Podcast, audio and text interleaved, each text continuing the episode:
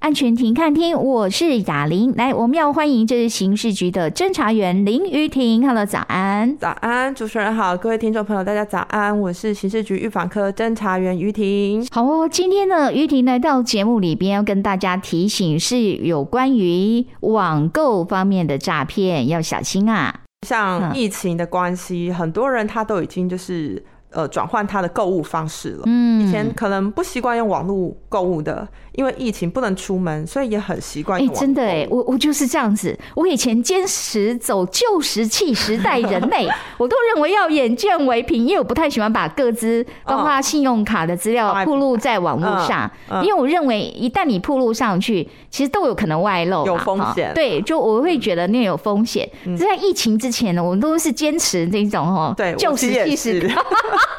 我才不做什么网购。不过后来的确，疫情过后，哦，我现在变得好习惯了。对啊，就是像连订餐的方式， 哎、真的也改变了嘛我我自己后来才理解，因为我有个朋友，嗯他真的每一天呢分好几批收，你知道吗？嗯他在订到最后，连自己都忘了到底今天有几批后来。 我说你这样子，不过后来自己 run 了以后才知道，因为便利性是哦，你突然觉得，然后那个就是知道大概什么时间来的时候，觉得哎、还蛮开心 有一的。个小期待的感 哎、觉，对对对，开箱的那种惊喜。哎、没错，但是问题是我们今天要提醒，正因为这个网购是这么的普遍，嗯我们也觉得习以为常。可是，当如果这一类型的诈骗出来的时候，你要特别特别的谨慎，因为很可能我们因为我觉得很平常嘛，嗯，啊、好像这个就是对，就是这样子，所以说被骗了反而不知道哈。没错，就是其实，在网络购物这件事情上啊，以往啊，我们的诈骗都是，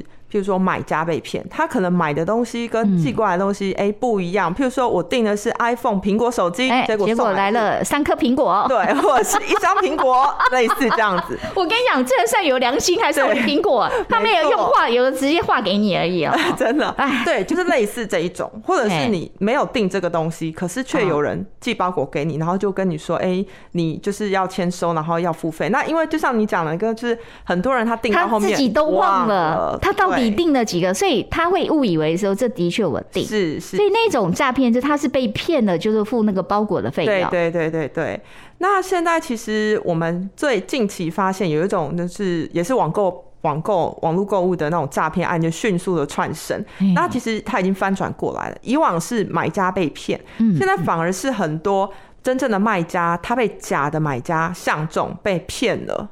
意思就是说，因为卖家就是我有东西要卖嘛，嗯所以我是的哎把它抛上网。对而，且我就会留一下我的联络方式。嗯那相对来讲，你等于是提供给诈骗集团，因为你很鲜明嘛，你自己站出来，我是我就在这里哈是。所以就是说，如果您自己本身有把东西抛上网要卖的卖家，要特别注意以下讯息哦。对，就是我们近期有一个实物上案例，嗯就是有一个呃一个先生，他要在他在脸书就社群平台的二手拍卖的一个社群，然后去刊登说，诶，他可能要卖一组音响，嗯，然后之后啊，就有诈骗集团就相中他了，知道他要卖东西，于是就用 Messenger 就私讯他，然后就说：“哎、我想买你这个音响，那你可不可以在某个平台去开一个卖场给我，我来下单，然后我们可以完成交易？”那这个这个先生啊，这个卖家、他就不疑有他嘛，他就想说：“好，那我就去这个。”诈骗集团他指定的这个地方，我就去开一个卖场。那因为他本身他自己也不是很习惯那个卖场，但他还是就是先去创设一个账号啊，嗯然后去刊登啊，然后之后跟这个假买家说，哎、你可以下单了。那他的发生诈骗的过程是，这个假买家于是就突然的。截了一张图的图片，然后传送给他，然后就说：“哎、你开的、你刊登的那一个，就是卖出去的那个物品啊，在那个平台上我没有办法下单呢、嗯然后里面的人跟我说，你要点这个链接，然后去完成一些认证，然后我才有办法去下单。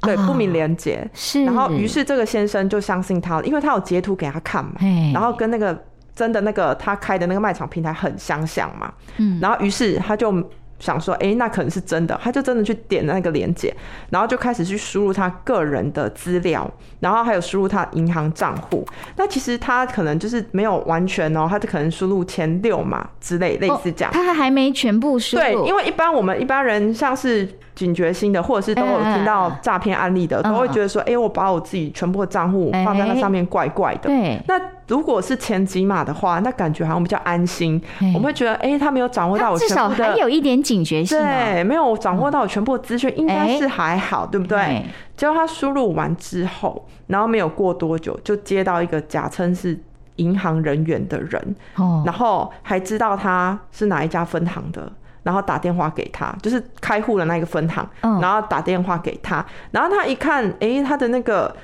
来电来电啊显示也刚好就是台湾的那一个银行那个分行的电话，于、是他就更相信了嘿，然后就照着那一个假的银行人员啊跟他讲的方式去操作，然后用网银啊去认证东认不证西是，去那这个转假账的银行人员来跟他是说，为什么是银行的人会打电话给他？因为他当时在填那些资讯的时候，他的嘿账户留了六码，我刚刚我说六哦码，，他资讯不全，对所以现在诈骗集团派出了假的银行人员，是说你安心啦，我们这里真的是银行啦，所以你把资料填完，赶快补上来，这哦样对不对，对？因为他当时填的那六码，对不对？嘿其实我们从账户的六码，我们就可以知道说他的哦开户是哪一家银行、哪一家分行，所以他们就掌握到他的资讯之后、没多久，马上诈骗集团就冒称是那一家银行那家分行的人员哦打给他，而且他马上就可以模仿，就是可以熏呃，怎么讲篡改他们的电话，对马上给你他看。是用一个跨境电话。我我觉得我们真的应该去了解那一些数字到底，是不只是数字哦，不只是对账号，它其实都有它各自的意义。没错，它每一个 step 都、是哦都有它的意义在。那我刚刚说，他不是看电话吗？哎、就是那对家银行那家分行，所以他要更相信了，对不对？哎可是，一般民众他漏掉了一个重要的密码，哎，一个辨识诈骗密码，就是它是跨境电话，它前面有一个加嘿井字号，嗯对，它前面有一个井字号，对就是加那一个方式，哦所以他没有看到他没有说来看到那个电有这个加加字，对，嗯那他那时候后来啊，他来报案的时候，那个电话是加二零，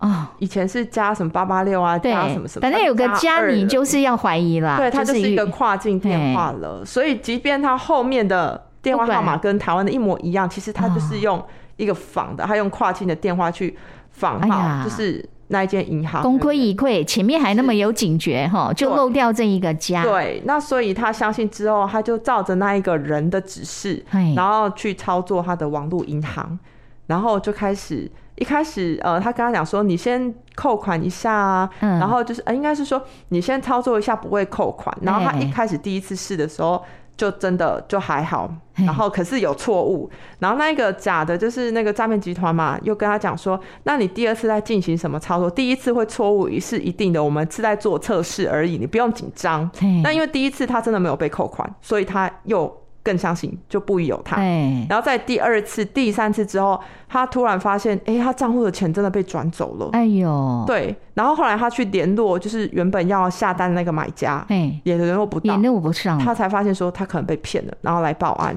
那他那个瞬间来得及去请银行止付吗？来得及吗？他如果说是在二十四小时之内打一六五啊，然后进行分存啊，给账号资讯啊，哦那些其实这都样还可以。哦，这样子啊哈，，对，但是就 OK 怕就是他